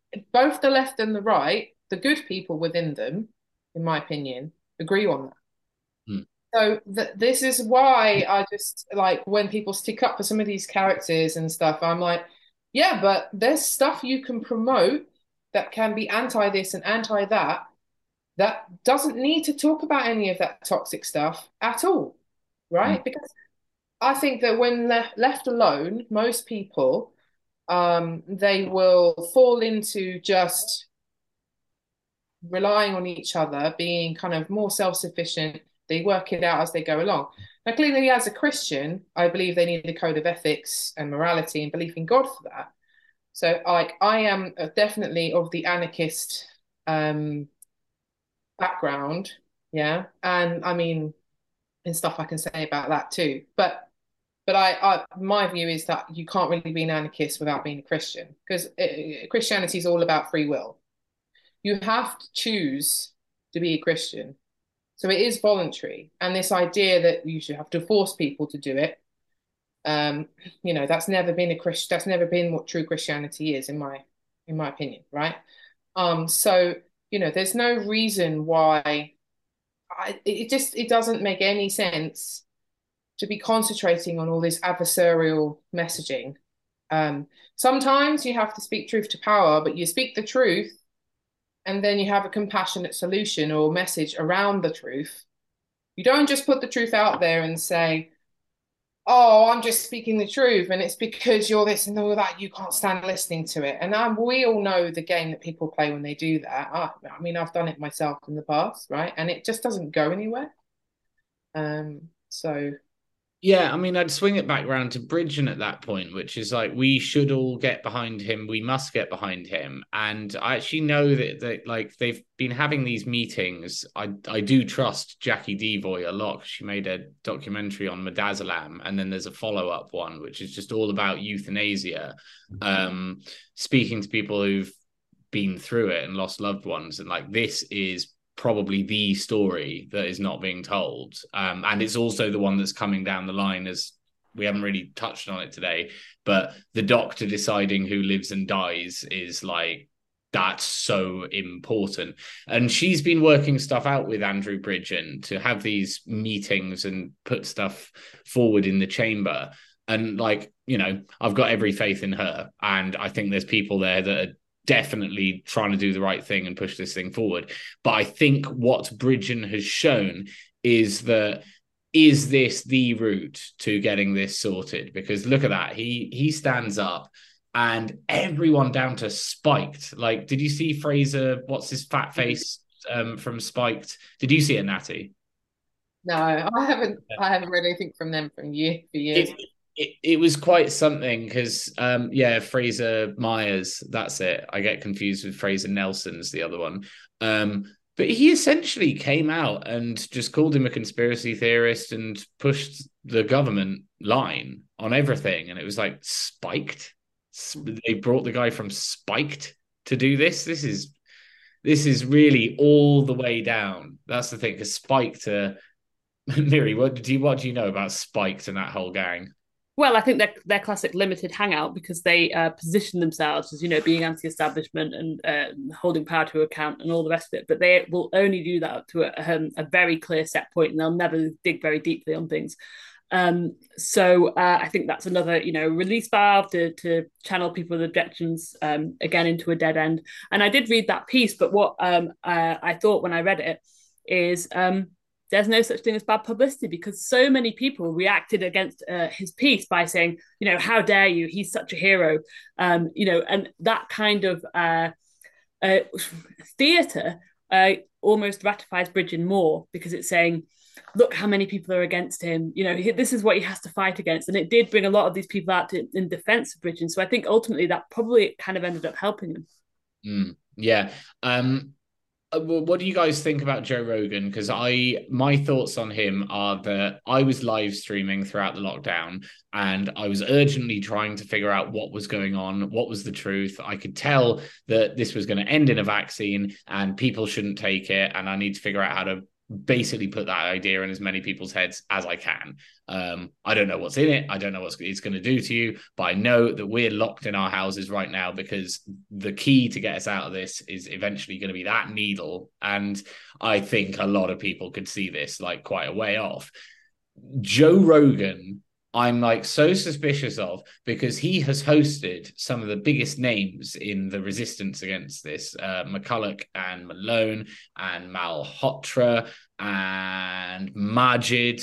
Um, and yeah, it's quite a quite a decent list at this point. Joe Rogan knew not to take the vaccine, and he was doing weekly podcasts throughout all of this i presume i haven't actually checked if he took a significant break from pumping out episodes and it doesn't look to me like he warned anyone until it was far too late um, so i'd nominate him as a as a character that has been put there because why would you you ought to have been censored if you haven't been censored mm. it's there's yeah. there's a massive problem here yeah mm. Oh yeah, um, I, I, totally agree. I think again, um, he's he's quite obvious controlled opposition because, like you said, he's just too prominent.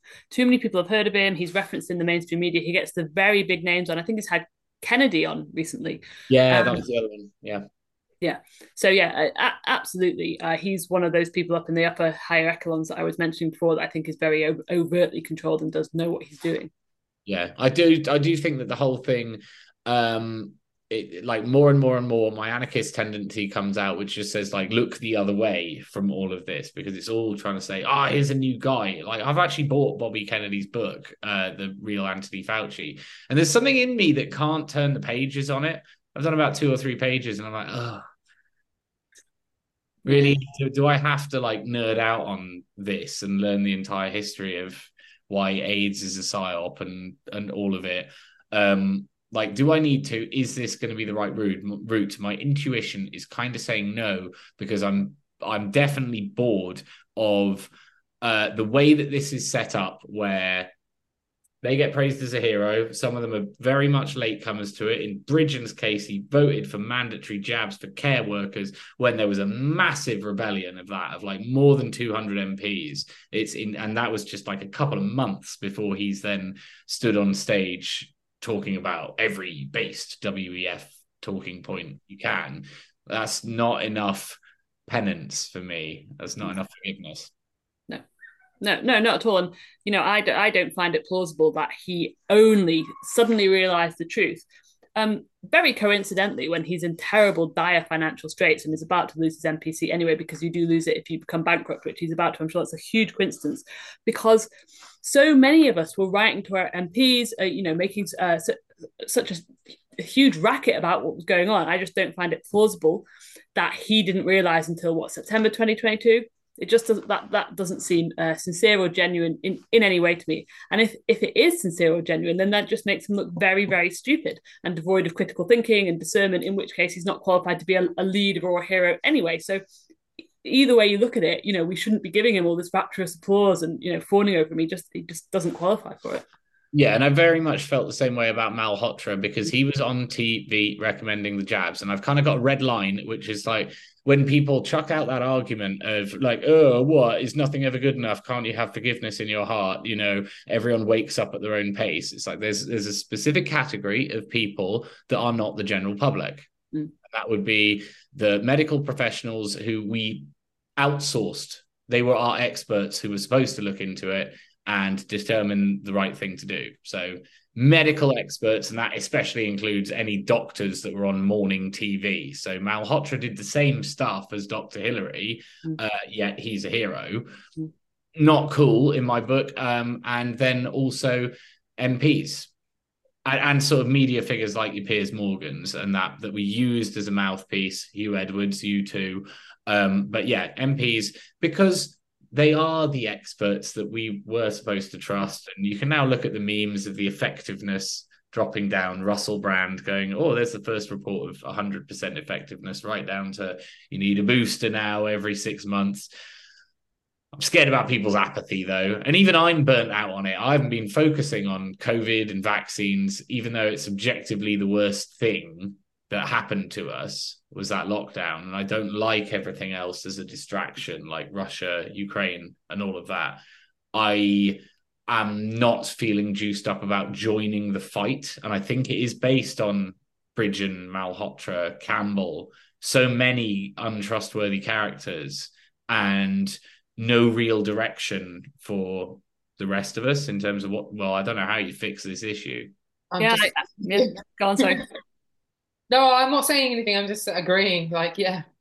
Sorry, it's very depressing. It's very depressing. We can celebrate the toppling of all the nonces again because that's what I'm all about at the moment. I'm like, so stuff is.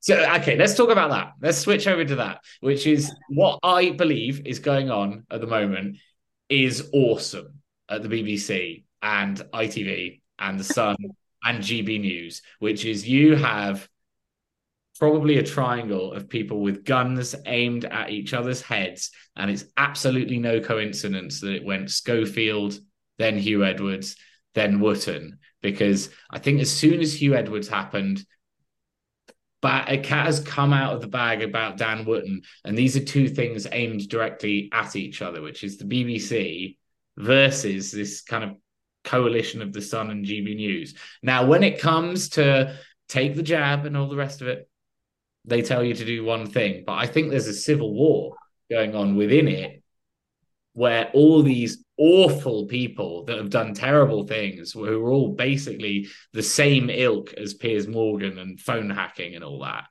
and now really starting to go for each other, and it's going to crumble away quite a lot. Right. So who's going to win? Well, no one wins because it's mutually assured destruction. Like they're oh, aimed in their group. You know, do you think it was GB, GB News and the Sun side, or? I don't think anyone wins when it comes out that everybody has been like, you know, hiding sex tapes of minors from one another or whatever. Yeah, I don't mean to. I don't mean to belittle the subject because I take it very seriously. But I just mean in the sense that if we're talking about a cultural shift, which we have been. Mm then then someone's going to come a media entity is going to come out being being the new the new trusted status quo. So um, I, I just can't i don't think the bbc has enough people that would go along with with the change.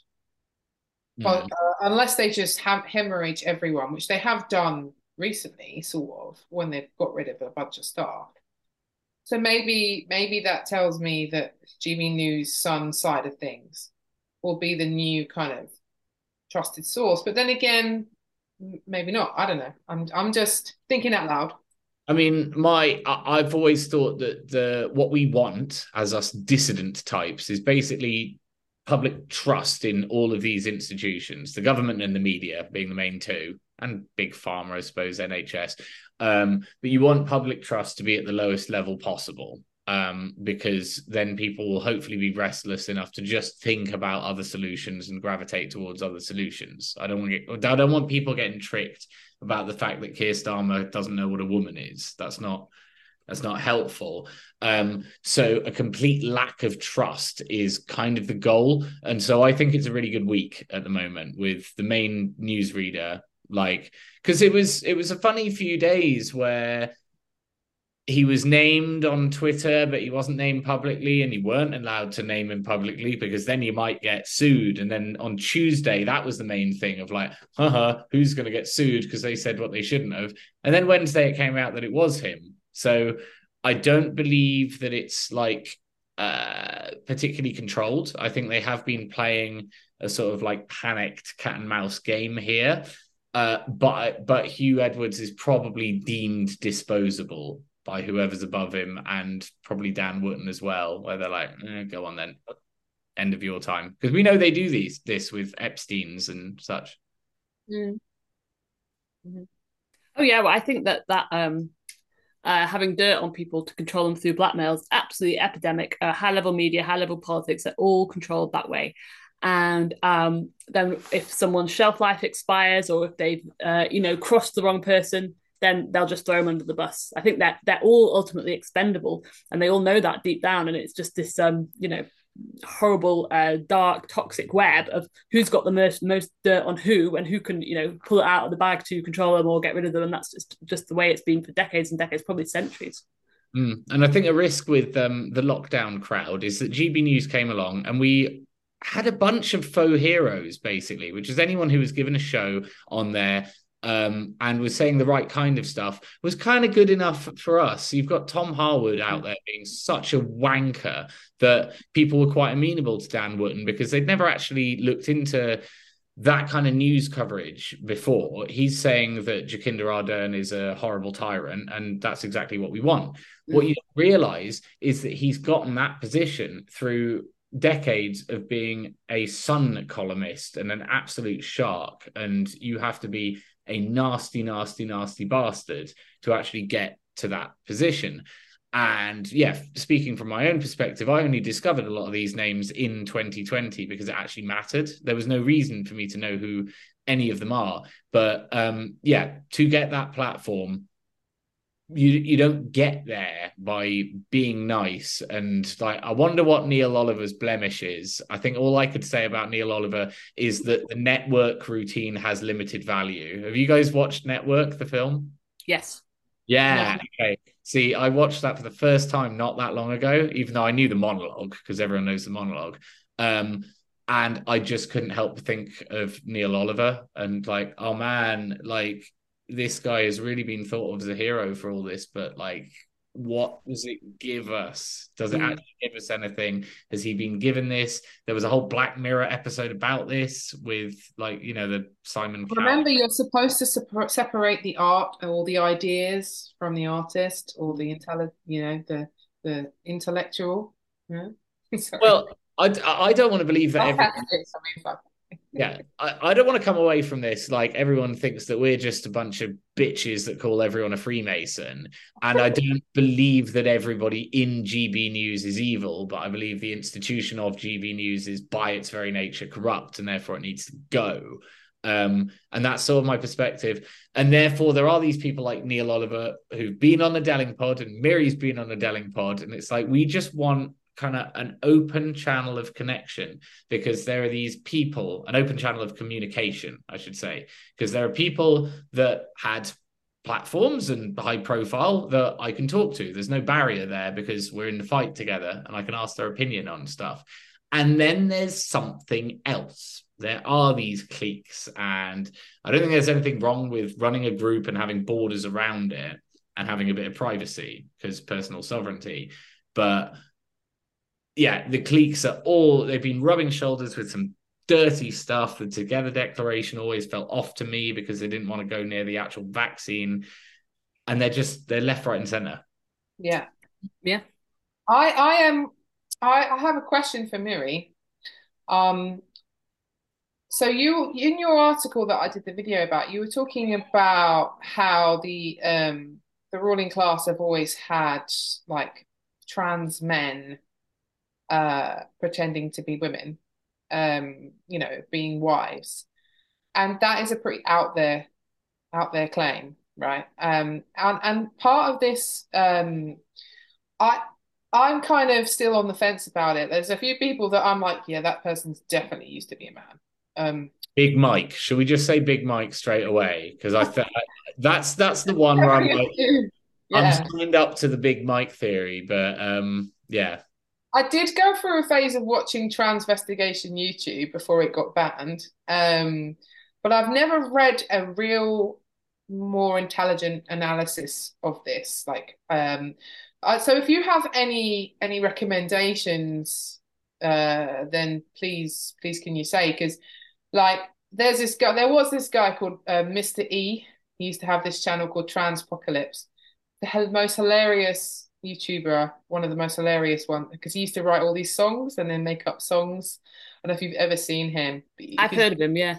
Some of his videos are still around but sometimes he would go into like esoteric stuff and talk about you know um, the chemical wedding and how we have this ruling class that have always tried to make humanity androgynous um, and how all they're doing now is is trying to sell it to us as a a, a thing saying look um, we're not going to tell you that we've been doing this all these years but now we want everyone else to be doing it because we think this is how how humans should be.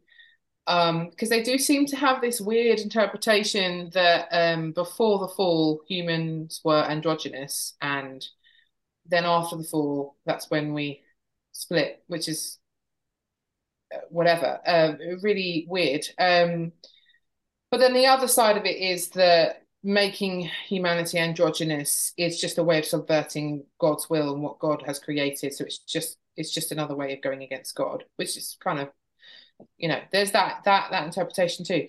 But um, I, some of this for me, the way that some of these narratives are playing out, is it.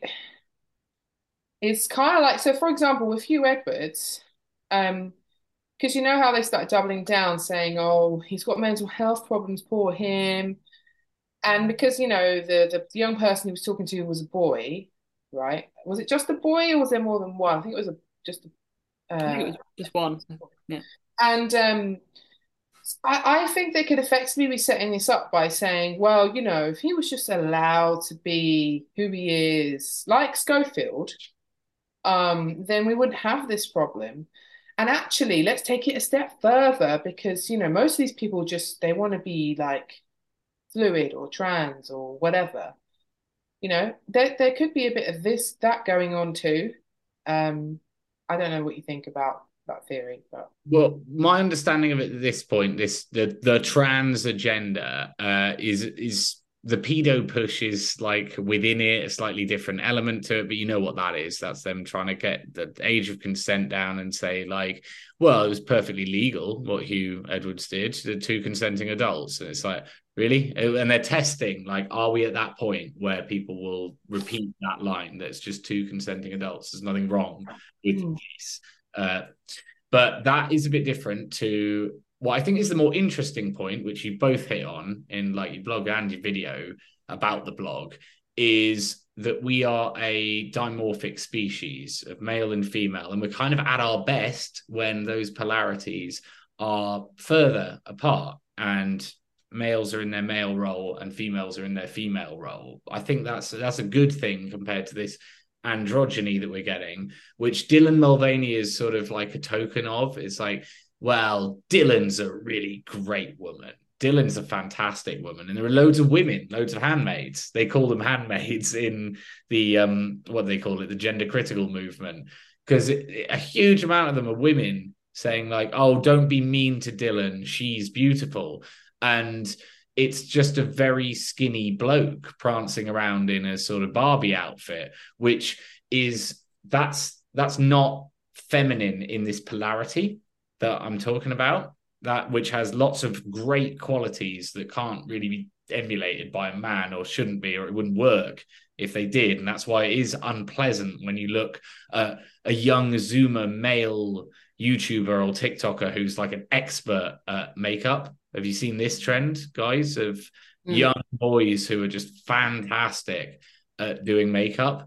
Um, I think I believe, yeah, that's to take this these two polarities, male and female, smash them into the middle, and you've got men up here and womb men down here.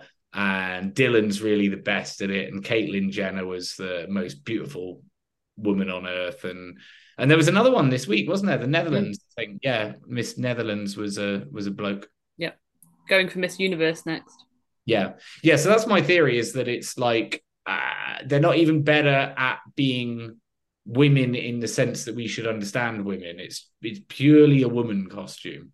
Yeah, uh, exactly right. And I think what you've both said is is accurate. I think there are lots of reasons um, for the transgender push. Uh, the, the androgyny is one, them wanting to separate men and women from each other, and the destruction of the family is another. Um, they don't they want us all you know atomized living alone in pods and they want to destroy any alternative allegiances.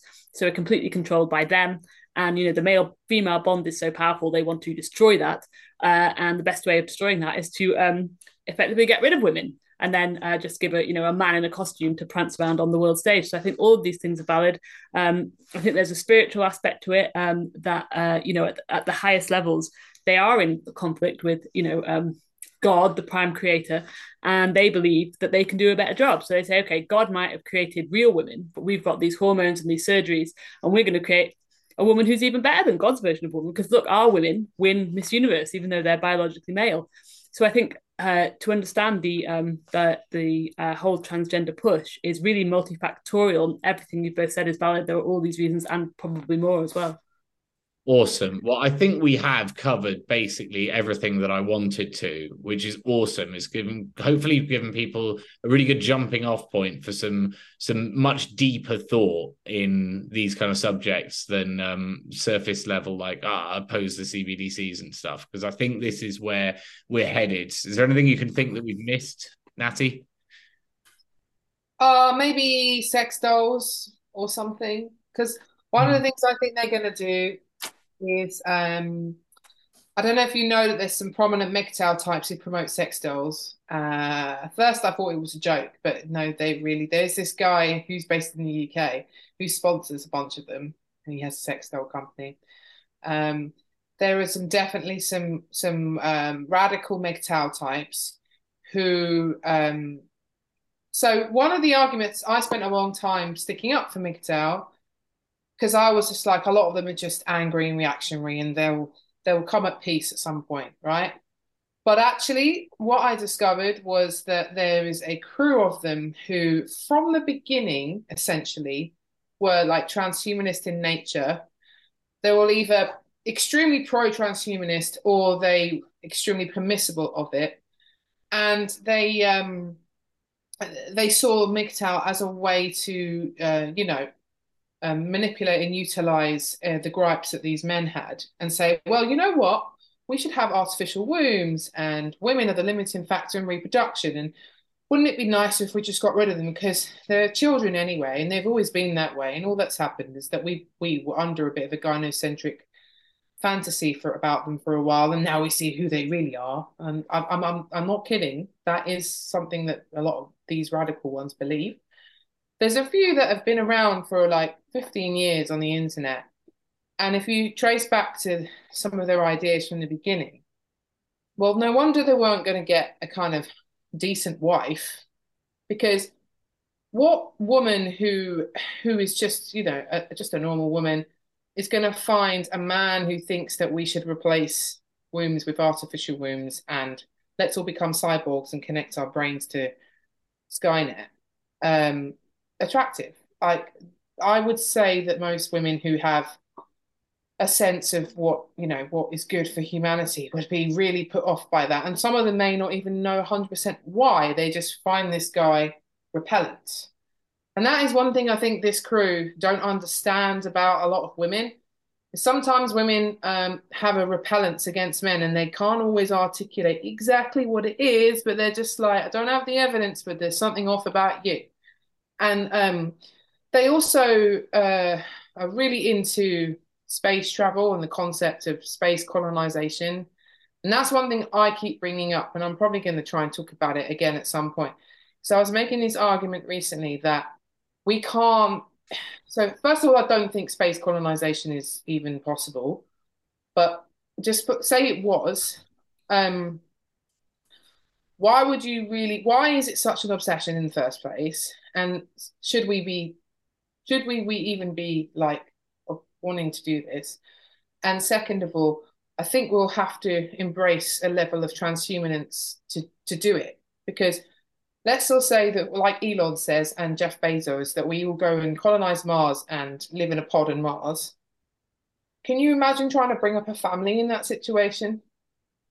I mean, why why would anyone want to do that? It doesn't, you know, the only way it would work is if you connect your brain away from the, the fact that you're in this horrible environment. It would need, need to create a fake metaverse virtual reality situation for it to work, right? Like Star Trek, I guess. I don't know.